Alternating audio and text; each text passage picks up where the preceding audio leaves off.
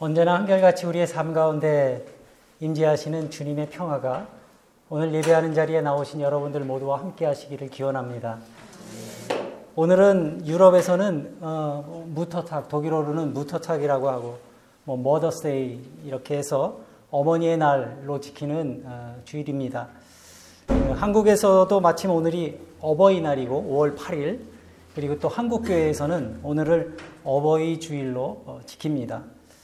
어, 우리 같이 외국에서 살아가는 사람들에게는 어, 이 어버이날이 되면 늘 다 하지 못하는 자식 노릇과 또 멀리 계신 또는 이미 우리 곁에 더 이상 머물지 않으시는 그 부모님 생각에 어, 마음 한 구석이 이렇게 묵직해지는 날이 아닌가 생각됩니다.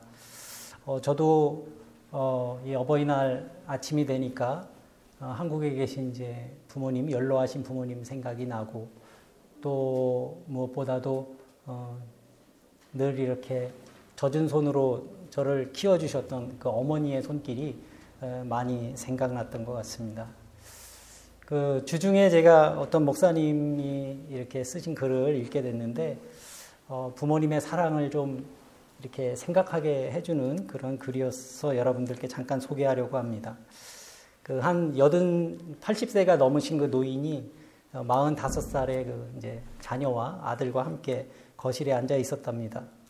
그때 우연히 이제 창밖으로 까마귀 한 마리가 창가로 날아왔는데 그 노인이 약간 치매도 있고 그래서 아들에게 물었답니다. 아들아, 저게 뭐냐? 까마귀예요, 아버지. 조금 있다가 또 노인이 가만히 계시다가 또 물어봤답니다. 저기 저 까만 게 뭐냐? 아들이 다시 대답합니다. 까마귀라니까요. 근데 또 잠시 있다가 그 노인이 또 아들에게 또 묻는 겁니다. 저기 있는 저게 뭐냐? 아들은 조금 짜증이 나기 시작했습니다. 그래서 글쎄 까마귀라니까요. 까마귀. 아들의 음성이 조금씩 짜증이 섞이기 시작했습니다. 그런데 또 조금 있다가 노인이 또 물어보는 겁니다. 네 번째. 저 까만 게 뭐냐? 아들이 화가 나서 소리쳤습니다. 까마귀라고요. 까마귀. 그 말도 이제 이해가 안 되세요. 왜 자꾸 똑같은 걸 물어보세요, 아버지? 그랬답니다. 그러니까 노인이 방에 가서 어, 손때가 많이 묻은 일기장을 들고 나오시더니 아들에게 이렇게 딱 주면서 읽어보라고 했답니다. 그 일기장은 아버지가 젊었을 때 쓰신 일기장이었는데 그 아들이 세 살 때 어, 이야기를 그 일기장에서 읽을 수 있었답니다. 아버지가 이렇게 썼답니다. 오늘은 까마귀 한 마리가 창가에 날아와 앉았다. 어린 아들이 저게 뭐냐고 자꾸 묻는다. 나는 까마귀라고 대답해 주었다. 아들은 연거푸 스물세 번을 똑같이 물었다. 나는 사랑스러운 아들을 안아주며 끝까지 다정하게 대답해 주었다. 아들에게 사랑을 준다는 게 참으로 기뻤다. 이런 일기를 어, 썼다고 합니다.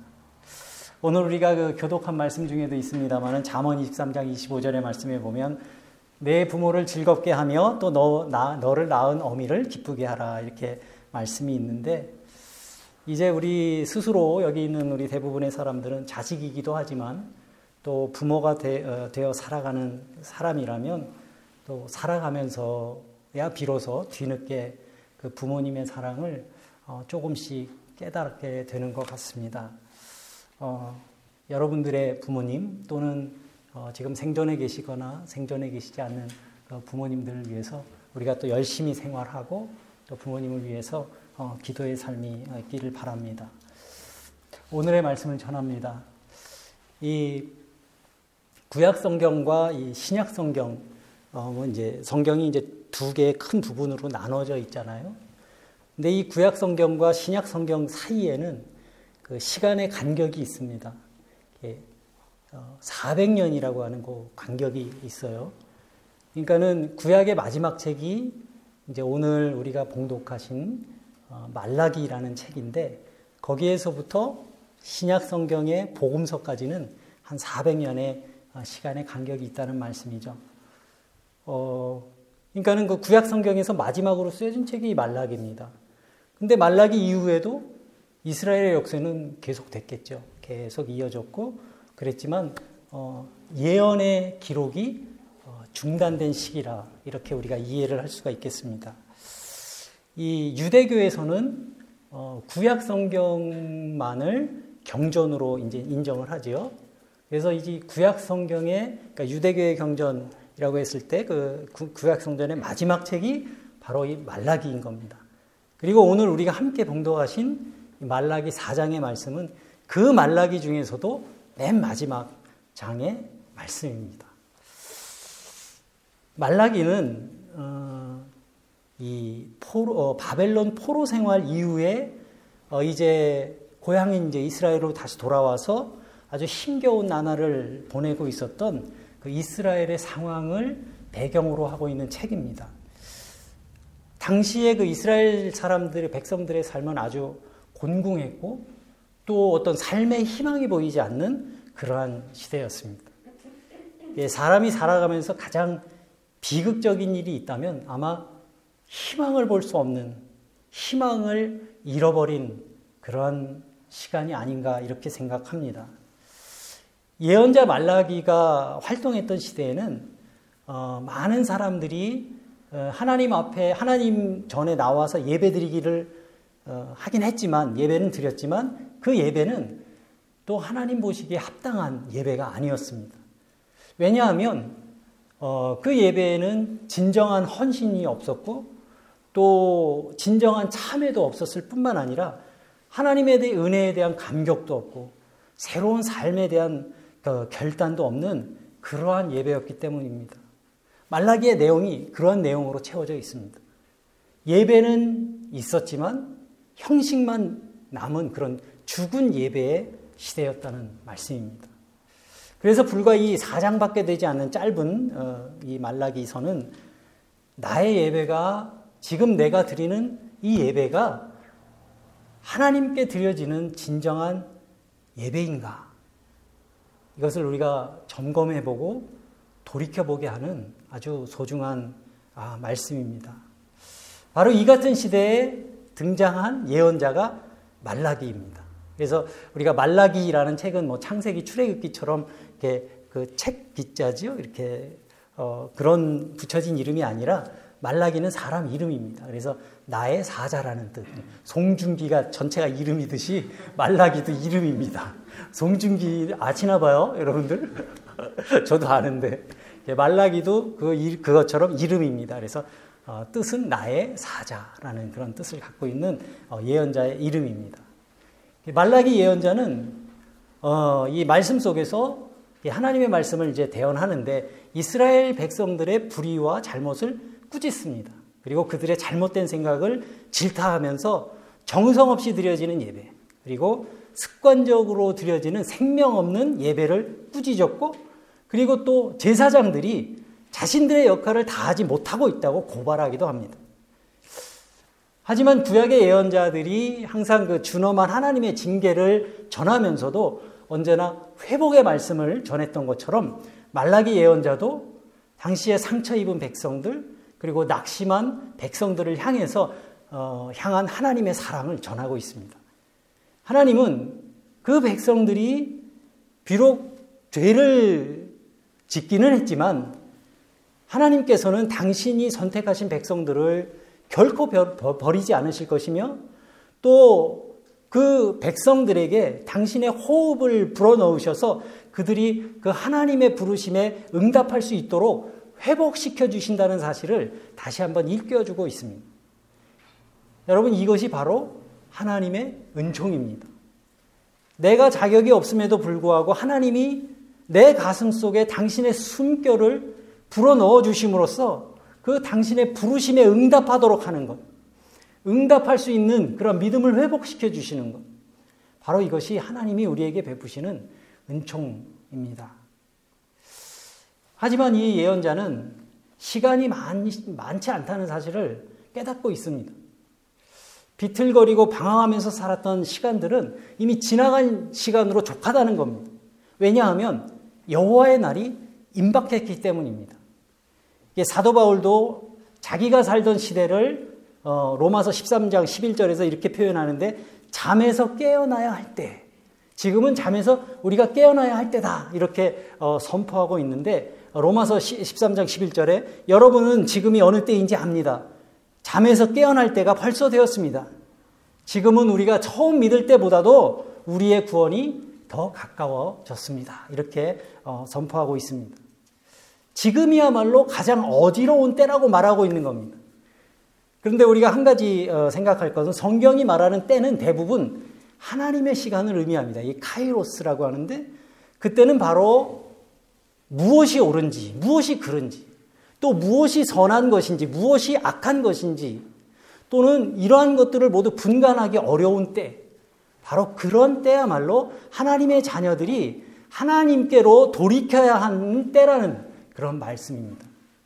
어려울 때일수록, 그리고 어두운 시대일수록 그 시대를 살아가는 하나님의 자녀들은 삶의 원칙을 바르게 세워야 하는 때라는 말씀인 겁니다. 우리가 살다 보면 어느 시대든지 달콤한 유혹 앞에 마음이 흔들릴 때가 있죠. 유혹을 피할 수는 없을 겁니다. 하지만 유혹을 어떻게 이겨내느냐 하는 것이 우리에게 주어진 삶의 과제입니다. 예수님께서는 절 한 번만 하면 천하 만국을 다 주겠다고 하는 마귀의 유혹을 단호히 뿌리치셨습니다. 요즘은 그걸 단호박이라고 그런다면서요? 단호박이 단호하게 이야기하는 거예요. 단호하게 뿌리치셨어요. 유혹이 달콤할수록 정신의 이 척추를 꼿꼿이 세우고 아니오라고 말할 수 있어야 하는 겁니다. 그래서 이 말라기 예언자는 당시 이 시대 정신의 이 척추가 무너져서 맥없이 휘둘리고 있는 백성들에게 하나님께서 모세에게 모세를 통해서 주셨던 율례와 법도를 굳게 붙잡으라고 그것이 어려운 시기를 극복해내는 유일한 살 길이라고 백성들에게 말하고 있는 겁니다.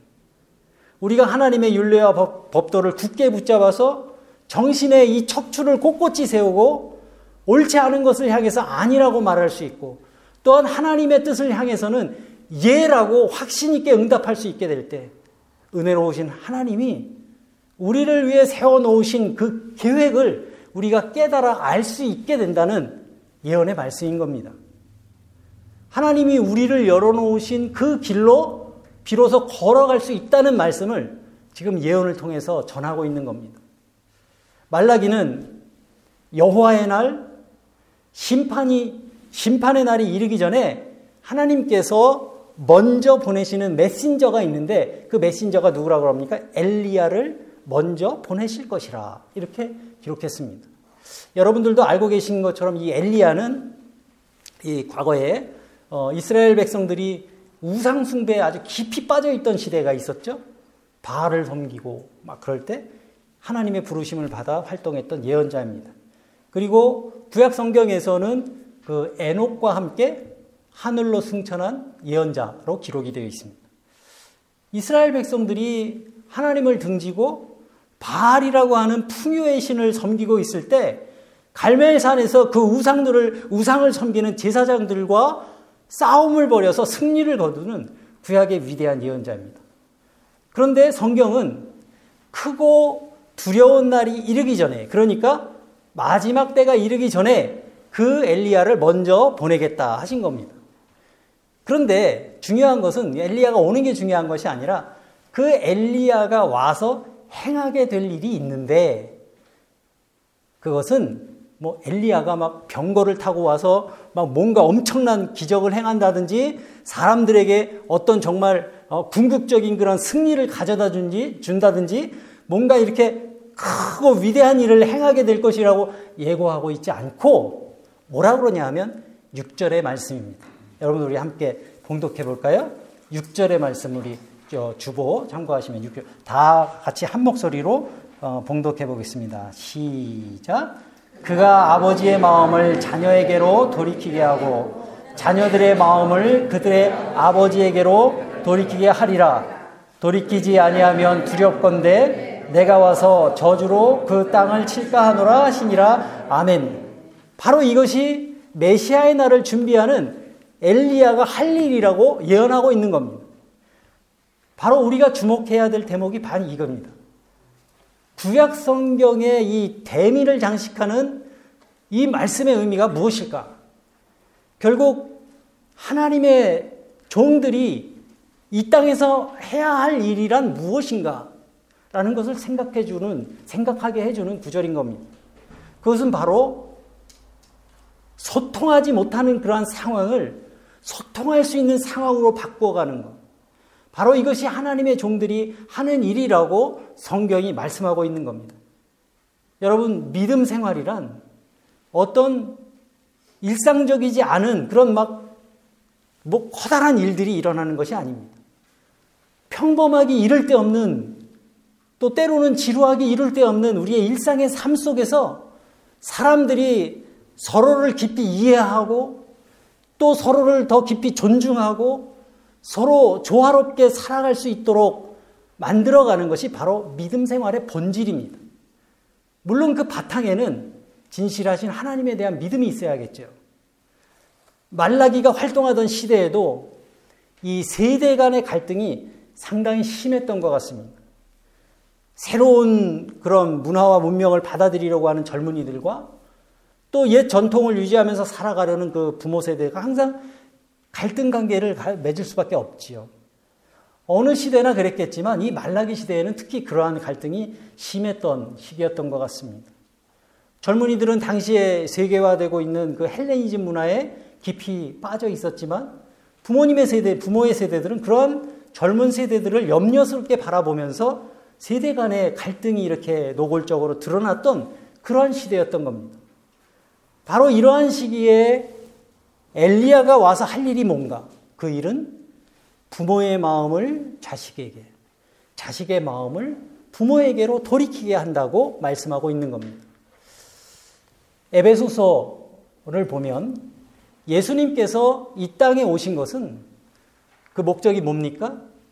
사람들 사이를 가로막고 있는 막힌 담을 헐기 위해서라고 말하고 있습니다. 지금 우리의 삶의 모습은 어떻습니까? 세대와 세대가 서로 이해하지 못하고 또 이웃과 이웃이 이해하지 못하는 그러한 시대를 우리는 살고 있습니다. 우리가 살아가고 있는 이 시대 역시 서로 이해받기 위해서 자기의 목소리만 커진 시대가 아닌가 그런 생각을 해봤습니다. 서로를 이해하기 위해서는 먼저 열린 마음이 필요합니다. 한 걸음씩 서로에게 다가가려고 하는 노력이 있어야 됩니다. 그것은 비단 사회생활을 해나갈 때뿐만 아니라 우리의 가족 공동체 안에서도 그렇고 또 교회 공동체 안에서도 마찬가지일 겁니다.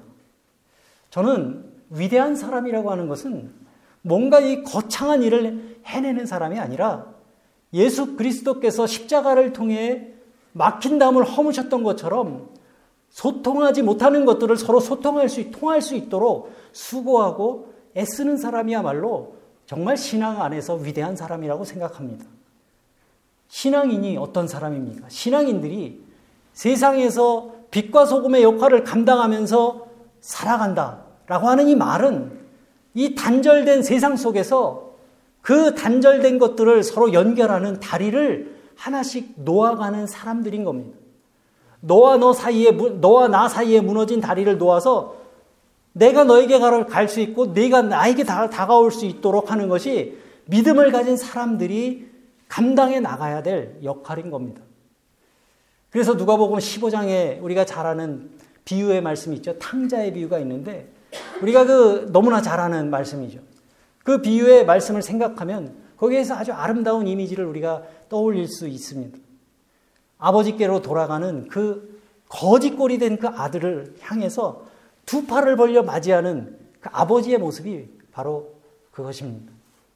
아들이 결국 거지가 되어서도 아버지 집으로 돌아갈 수 있었던 건 이유가 뭐겠습니까? 아버지는 내가 비록 이렇게 누추해지고 거지가 다 됐지만 그럼에도 불구하고 아버지는 나를 사랑하실 것이라고 하는 아버지에 대한 신뢰가 있었기 때문에 그렇기 때문에 아버지 집으로 돌아갈 수 있었던 겁니다. 그리고 또 실제로 아버지는 그러한 아들의 그러한 신뢰의 보답이라도 하듯이 아들을 사랑으로 품에 안아주었습니다. 아버지 역시 아들을 떠나보내긴 했지만 한 번도 그 마음속에서 그 아들을 지워본 적이 없는 겁니다. 그러한 가슴 벅찬 만남의 바탕에는 신뢰와 사랑이 있었다는 것을 우리들은 너무나 잘 알고 있습니다. 지금 여러분들의 마음은 누구를 향해 있습니까? 세상에서 가장 근원적인 관계는 부모와 자식 간의 관계입니다. 그 관계가 풀리지 않으면 다른 관계도 풀리기 어렵다는 것이 성경의 관점입니다. 그래서 말라기 예언자는 부모님의 마음이 자식에게로, 자식의 마음이 부모에게로 향하는 것이야말로 새로운 세상의 출발점이다. 이렇게 선언하고 있는 겁니다. 정말 놀라운 통찰이 아닐 수 없습니다. 이것이 말라기 예언자가 전하는 구약 성경 메시지의 결론이었던 겁니다. 우리가 잘 알고 있는 10계명에서 10계명의 1계명부터 4계명까지 그 내용이 뭡니까? 그것은 하나님 앞에서 우리가 어떻게 책임적인 존재로 살아가야 할 것인가? 이거를 10계명의 1번부터 4번까지 조항이 가르쳐 줍니다. 그리고 6계명에서 10계명까지가 뭡니까? 그것은 우리가 이웃들과 더불어 어떤, 어떤 관계를 맺으며 살아야 하는지 그것을 가르쳐 줍니다. 그런데 그 두 큰 그이 어, 계명 사이에 5번 다섯 번째 계명이 있죠. 그것이 뭡니까? 내 부모를 공경하라. 그것이 다섯 번째 계명입니다. 이러한 그 10계명의 구조와 배치가 말하는 것이 무엇이겠습니까? 부모를 공경하는 그 계명은 하나님 사랑과 이웃 사랑이 만나는 그 접점일 뿐만 아니라 하나님 사랑과 이웃 사랑이라고 하는 그 율법의 핵심을 이어주는 네 개라는 말씀입니다. 이게 아주 중요합니다. 우리는 육신의 부모를 공경함을 통해 하나님 공경에 이를 수 있을 뿐만 아니라 이웃에 대한 진정한 사랑으로 나아갈 수 있게 된다는 것을 십계명은 가르쳐 주고 있는 겁니다. 부모님을 생각할 때마다 죄인 아는 자식이 뭐 어디 있겠습니까마는 그러한 자각이 늘 뒤늦게 찾아오는 것이 우리에게는 너무나 늘 가슴 아픈 일인 것 같습니다. 부모의 마음이 자식에게로, 자식의 마음이 부모에게로 돌이켜질 때, 그리고 나의 마음이 너에게로, 너의 마음이 나에게로 돌이켜질 때, 세상은 살만한 곳이 되어가고 또 따뜻한 곳이 되어갈 것입니다. 그런데 문제는 그 첫 걸음을 떼기가 쉽지 않다는 사실입니다. 우리는 늘 그렇게 생각합니다. 저 사람이 먼저 내게 와서 손 내밀어 주길 바라고 나를 향해서 발걸음을 옮겨 주기를 바라고 그 자리에 머물러 있을 때가 많습니다. 그렇기 때문에 먼저 발걸음을 내딛고 손을 내미는 사람이 있어야 하는 겁니다. 하나님의 십자가의 사랑을 경험하고 먼저 우리를 향해 다가오신 그 하나님의 선행적인 사랑의 은총과 구원을 경험한 우리들이 먼저 누군가에게 다가설 수 있어야 하는 겁니다. 우리가 이 세상을 살아가는 이유가 무엇이겠습니까? 여러분들은 여러분들의 생명의 목적이 뭐라고 생각하십니까? 설마 우리가 이 세상을 이렇게 살아가는 목적이 맛있는 거 먹기 위해서 사는 건 아닐 거 아닙니까? 여러분들도 동의하시잖아요. 저에게는 그 생명의 의미가 너무나 소중한 것입니다. 우리가 생명을 얻어서 이 아름다운 세상을 살아가는 이유는 한 가지입니다. 사랑을 배우기 위해서입니다. 그렇기 때문에 우리가 지금 이 땅 가운데서 생명의 시간을 살아가며 또 인연을 맺으면서 살아가는 사람들은 그러한 인생 공부를 하기 위해서 하나님께서 우리에게 보내주신 소중한 사람들인 겁니다. 여러분들이 저에게 그렇게 소중한 분들이고 또 제가 여러분들에게 소중한 사람이 되고 싶습니다. 어버이 주일인 오늘 우리는 부모와 자식이 서로를 향해 마음을 열 때 주님의 평화가 우리의 삶 가운데 깃들게 된다는 말, 것을 말씀을 통해 배웠습니다. 아버지의 마음이 자식에게로, 자식의 마음이 부모에게로 되돌려지는 것이 새로운 세상의 출발점이다. 이런 말씀입니다. 사람과 사람의 소통이 단절되고 또 서로가 서로를 이해하기에는 너무나 복잡해지고 또 답답해진 이 세상을 새로운 세상으로 만들어가는데 늘 애쓰시고 수고하시는 저와 여러분들이 되시기를 주님의 이름으로 간절히 기원합니다.